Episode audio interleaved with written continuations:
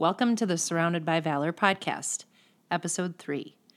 My name is Mary. I'm a mom, wife, nurse, athlete, and coach.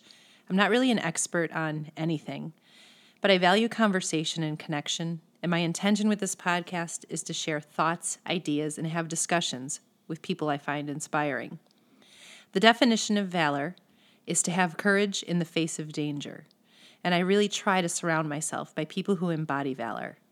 These people help me live better, and hopefully you too. I can't think of anyone who defines valor more clearly than my husband, Kurt. We met about 25 years ago on a bike ride. We're both multi sport athletes.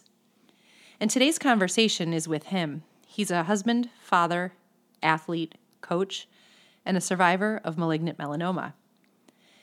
I want to tell you his accolades, first of all, because he would never tell them to you himself, and I'm a proud wife, but I want to illustrate that he is a very healthy guy.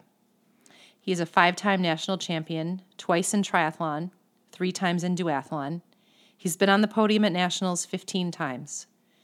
He's a multiple time Kona qualifier. He went once. Ironman isn't his favorite distance. He's earned a silver medal at the World Duathlon Championships, a bronze medal at the World Sprint Triathlon Championships, and he's got accolades that I could go on for days about. So, as I said, he is a survivor of malignant melanoma. Just a little background on what that is. Melanoma is a skin cancer, and it occurs when the pigment producing cells that give color to the skin become cancerous. There are three types of skin cancer basal cell, which is the most common, squamous cell, which is the second most common, and melanoma, which is most serious and the deadliest one. If caught and treated early, melanoma has a good survival rate, but once it spreads, it, becan, it can become more difficult to treat. So, when one undergoes surgery for removal, they will also remove what is called the sentinel lymph nodes, which are the lymph nodes closest to where the cancer source is. They inject a blue dye into you before you have surgery, and that lights up the lymph nodes. And during surgery, the first or several lymph nodes closest to the site are removed. So you can think of the lymph nodes as a highway to the rest of the body. Typically, when a melanoma is deep enough, greater than one millimeter thickness, they'll do that. And I don't know if that's true across the board. Check with your doctor. But that's the concern. Once it hits the lymph nodes, then there's a problem. Spoiler alert, we were very lucky and had no spread to the lymph nodes.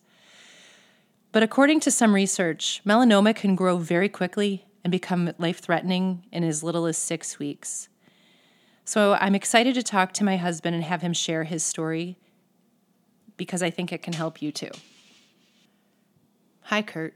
Thanks for joining us today. Hi, Mary. um, my first question for you is How did you know that something was wrong? Um, it was like a spontaneous mole that appeared on my right shoulder even though it wasn't a mole, it kind of resembled one, at least texture wise, I guess if you call it. it. It was pink in nature and kind of looked like an eraser head on a pencil. Um, and the first time you saw it, you advised me you might want to get that checked out. And of course, as a typical husband, I ignored that advice, which could could have been disastrous for me. Yeah, I remember seeing that and saying that's something's not right. And the weird thing was, is it wasn't a mole, but we don't have a great way to describe it. It was like it's almost like a blister popped up. Um, so, how long between when we first noticed this to when you actually saw a doctor? Well, I think the mole, even though it wasn't a mole, cropped up in April, and um, I was dragging my feet on the dermatologist. I'm not the biggest fan of going to see medical. Um, when it started to bleed after my swim workouts, just drying off with a towel, then I knew it was a concern. Uh, it, if, if I didn't say this, uh, it cropped up in April, probably started to bleed in May. My treatment for that was to put a band aid over it. Um, and then we went to a race in early June, big fish, little fish, which is in New York State, and we were speaking with one of our friends from Buffalo who was a lifeguard as a teenager, and she got burnt several times. Um, she actually had several cancerous spots on her back that were treated. And she had mentioned in the conversation about my spot, well, if it hasn't bled, you should be okay. And then we said, uh oh. So essentially, two and a half months passed before you sought medical, right? Yes. Yep, that's the case. And what was interesting because it was bleeding, and of course I read a little bit about it and how that's um, a major danger sign. The first dermatologist I called, and this is just post COVID, um, they were booked up months. And um, so they gave me a referral to a different dermatologist, and I mentioned that it was bleeding, and they got me in early July. And that appointment was interesting. Um, they basically burn out the mole or the the blister, right, and then send it in to have it sampled. Um, they numbed me up with some Novocaine um, before they burned it out, and they said you shouldn't feel anything, but I felt a lot with that. And at that point in time, I didn't know this, but the thickness was 2.54 millimeters, which is almost stage three melanoma. Um, so, just to back up a little bit, as I mentioned earlier, melanoma can grow very quickly and become life threatening in as little as six weeks. And another thing that we've learned that's interesting about melanoma is the staging is different than a cancer, a di- you know, not a, I don't want to say regular cancer, but it's very different than other cancers. And there's, there's a lot of nuances involved, but 2.4 put him in a, in a pretty potentially deadly range. So um, but we didn't know that yet. And didn't they call you to tell you this on a Sunday? Yes, I got a phone call from the dermatologist, like you said, on Sunday. They left me a voicemail. And I immediately called them back, and they said it was malig- it came back positive for malignant melanoma, which was absolutely shocking. It was a kick in the gut, right? Um, so you heard the word cancer and you thought what? Death. Yeah, as anyone would, especially with the word malignant attached to it. So we got the diagnosis over the phone, and then what were the next steps that you took with the doctor? Because you were just seeing a regular der- the, the dermatologist at this point, right? Right, the dermatologist, um, physician's assistant, actually, and she was great. Um, they made an appointment for next the week after for a surgeon over at Strong, Dr. Prieto, um, which has a very interesting history. I did some research on him, which is easy enough through their webpage. And Dr. Prieto specializes in skin cancer. His father died of skin cancer.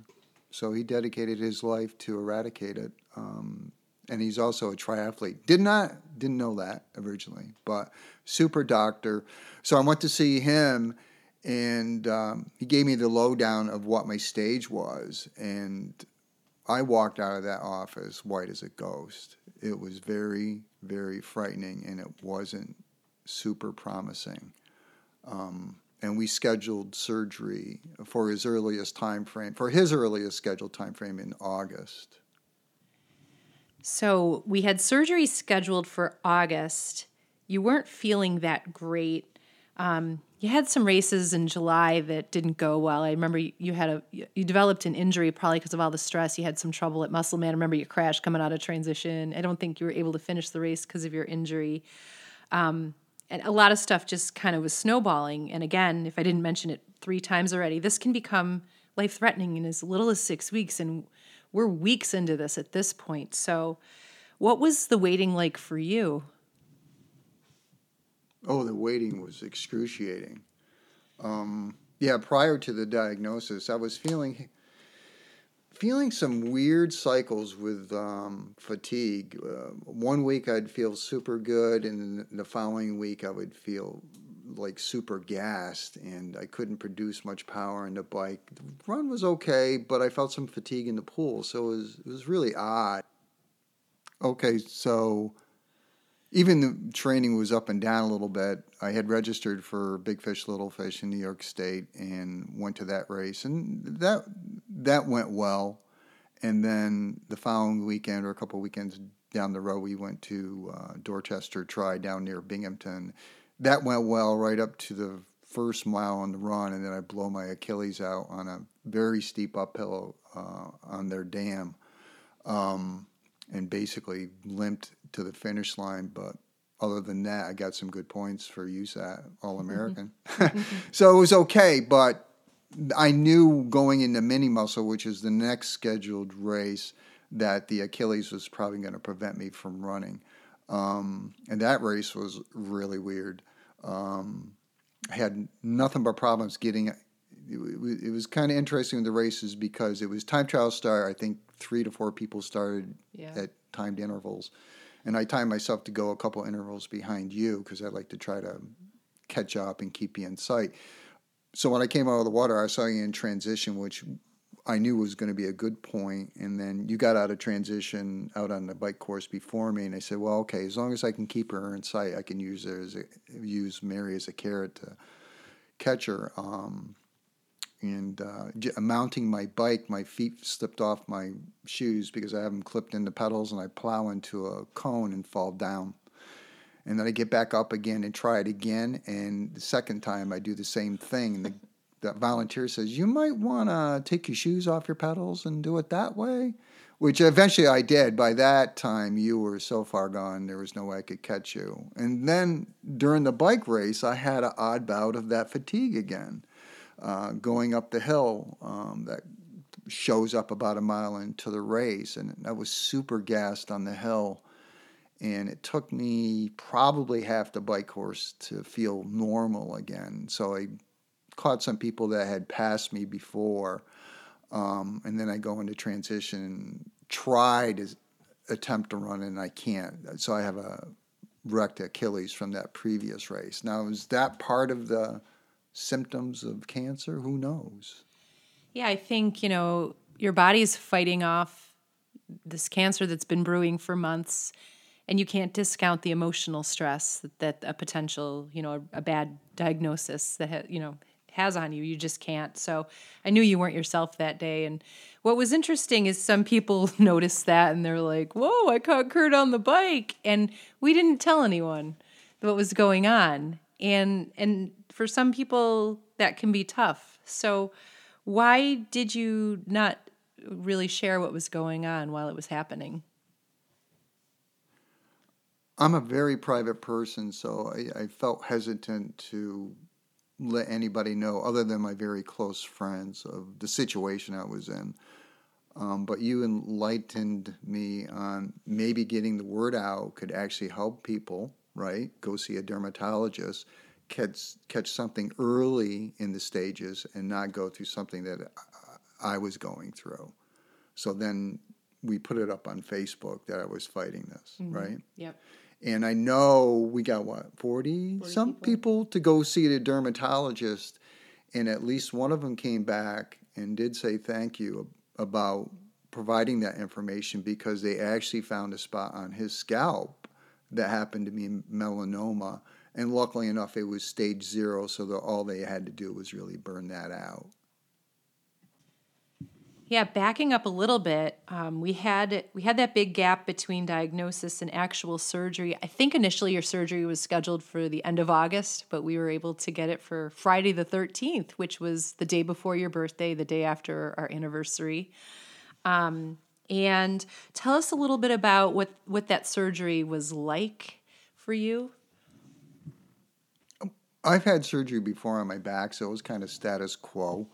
Um, Dr. Prieto explained exactly what they're going to do. They're going to remove remove a bunch of tissue around the uh, melanoma site, and then they were going to go into the armpit, the sentinel node armpit, and remove several of the lymph nodes because they were going to test those too for cancer.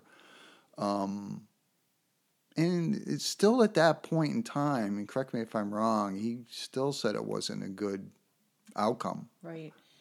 Right. He said that he was, you know, he expressed concern because the, the staging appeared to be advanced. The depth was pretty deep. Um, but, you know, two, a couple days later, well, I don't think it was even a week maybe that we got the results that by the literally the grace of God, everything was clear, right? Yes, and that waiting time was excruciating. And every little niggle or muscle pain I felt in my body, I thought it was something else cropping up. Um, yeah, it was it was a rough wait.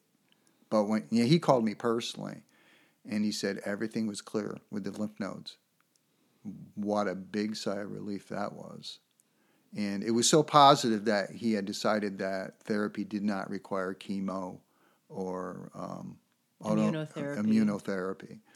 Um, so I lucked out that way. They did, um, I believe, I remember them uh, starting you on a topical chemotherapy. Talk about a little bit what that regimen was like, because you had you were in with the doctor every three months, I think. I can't remember because I'm a good wife. But tell us a little bit about what that regimen was like for the, at least the past year, I think. Right. So I was involved in two doctors Dr. Young with the dermatology office, who actually went to same medical school as Dr. Prieto. So they were friends. Dr.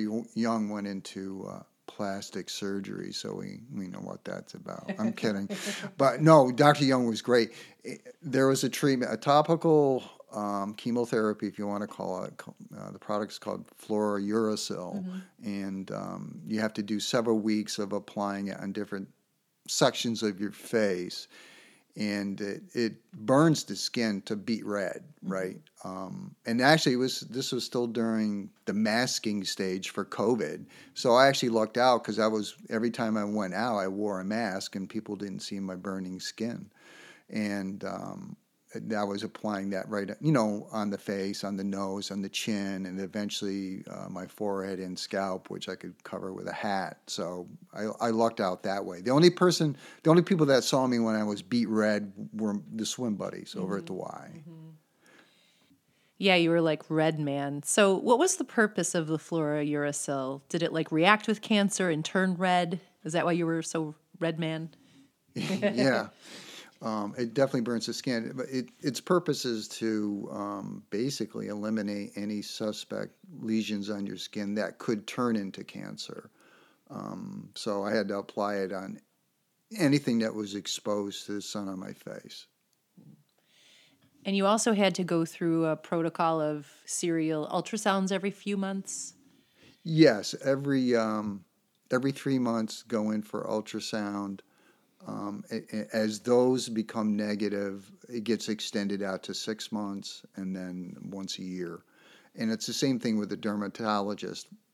I'm going to go every three months to see the dermatologist.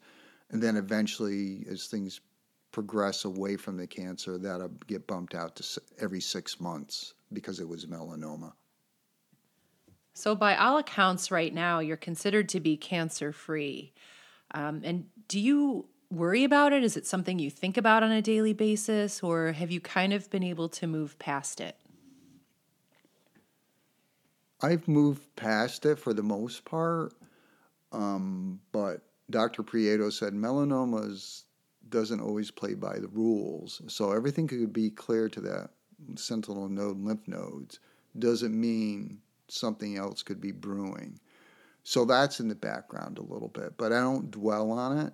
Um, I definitely make sure I feel my armpit and lymph nodes to make sure they're not swollen. And if they do show any types of swelling, uh, I promptly call the doctor for uh, an appointment. Um, I bring that up because one of my racing friends from the national circuit went through skin cancer. His depth was less than mine did a similar surgery. His was on his chest, a burn area, right? Um, did the same thing, removed a bunch of you know tissue around the site. Um, but I'm not sure exactly what follow up he did. Unfortunately for him, it came back as eye cancer and eventually uh, killed him. A lot of people will say that cancer changes them fundamentally. And so, my question for you is Do you think that this has changed you in any way? Absolutely, but I probably don't show it much. But I do give thanks that I'm healthy currently and I'm able to enjoy the activities I enjoy and, and, and to be here with, with my family. So it's very subtle, but I do appreciate the gift that I've been given. So, what would your advice be to anybody listening? Anybody listening who spends any time in the sun, cover up. That's either with clothing or a good sunscreen, sunblock. Actually, one of our family friends, Alan, mentioned a combo that he uses that his dermatologist recommended to him because he had a couple spots that were melanoma, stage zero. And it's called Blue Lizard. I think it's manufactured in Australia. It's a super sunblock, um, waterproof. And then she advised seal it in with a spray type of um, sunscreen, kind of like banana boat. So whenever I go out and ride my bike, if if any of my skin is not covered, I use that combination. Um, for any type of short course or Olympic distance racing, it's the same thing. Anything that's not covered up with my race kit gets that combo.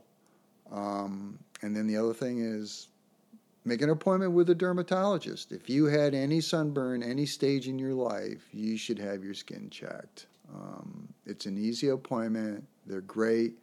They'll check anything out, send it in if it's suspect. Don't go through what I went through. Don't go through folks who unfortunately have passed away because of it. Uh, it's a super easy preventative. And as we talked about in the beginning, melanoma, when caught early, is very treatable. It's when it gets further on that, you know, the danger really gets high. But I do have one last question for you, Kurt. You know what I do for a living, right? I'm a nurse. yeah. Why? I've been a nurse for I don't know, or since we met, right? Why did you not listen to your wife when she noticed the spot on your shoulder? Husband, wife, uh, goes in one ear, goes out the other. Isn't it tradition for the husband to ignore the wife? Um, I I don't have a good reason for that, other than I could have been man, I was kicking myself in the ass for not going in early once the original diagnosis came back. I can't tell you how many times I kicked myself in the butt for that. Um, stupid on my part. Maybe it was because when I actually had pneumonia and you thought it was the man flu, so I didn't trust you. I don't yeah. know. Kurt's doctor said to me when he had the flu, he for some reason pneumonia. I went in with him and he goes, "See this X-ray? That's called infiltrate. That's pneumonia. And I go, oh, but he has the whole right lobe to breathe. Come on. But in all seriousness, I know that you are a private person, um, and I do appreciate you coming on and sharing your story because I, I do think that it can help people. I think one of the reasons that people don't get um, checked right away or you know don't go to the doctor is appointments are tough to get. You're often told no first, or they're booked, or they're months of waiting, or just pure denial because you know, for various reasons. So I think we're just really grateful that we did get lucky and we did win that lotto. So, once again, I want to thank you, Kurt. Anything else you'd like to add before we close up?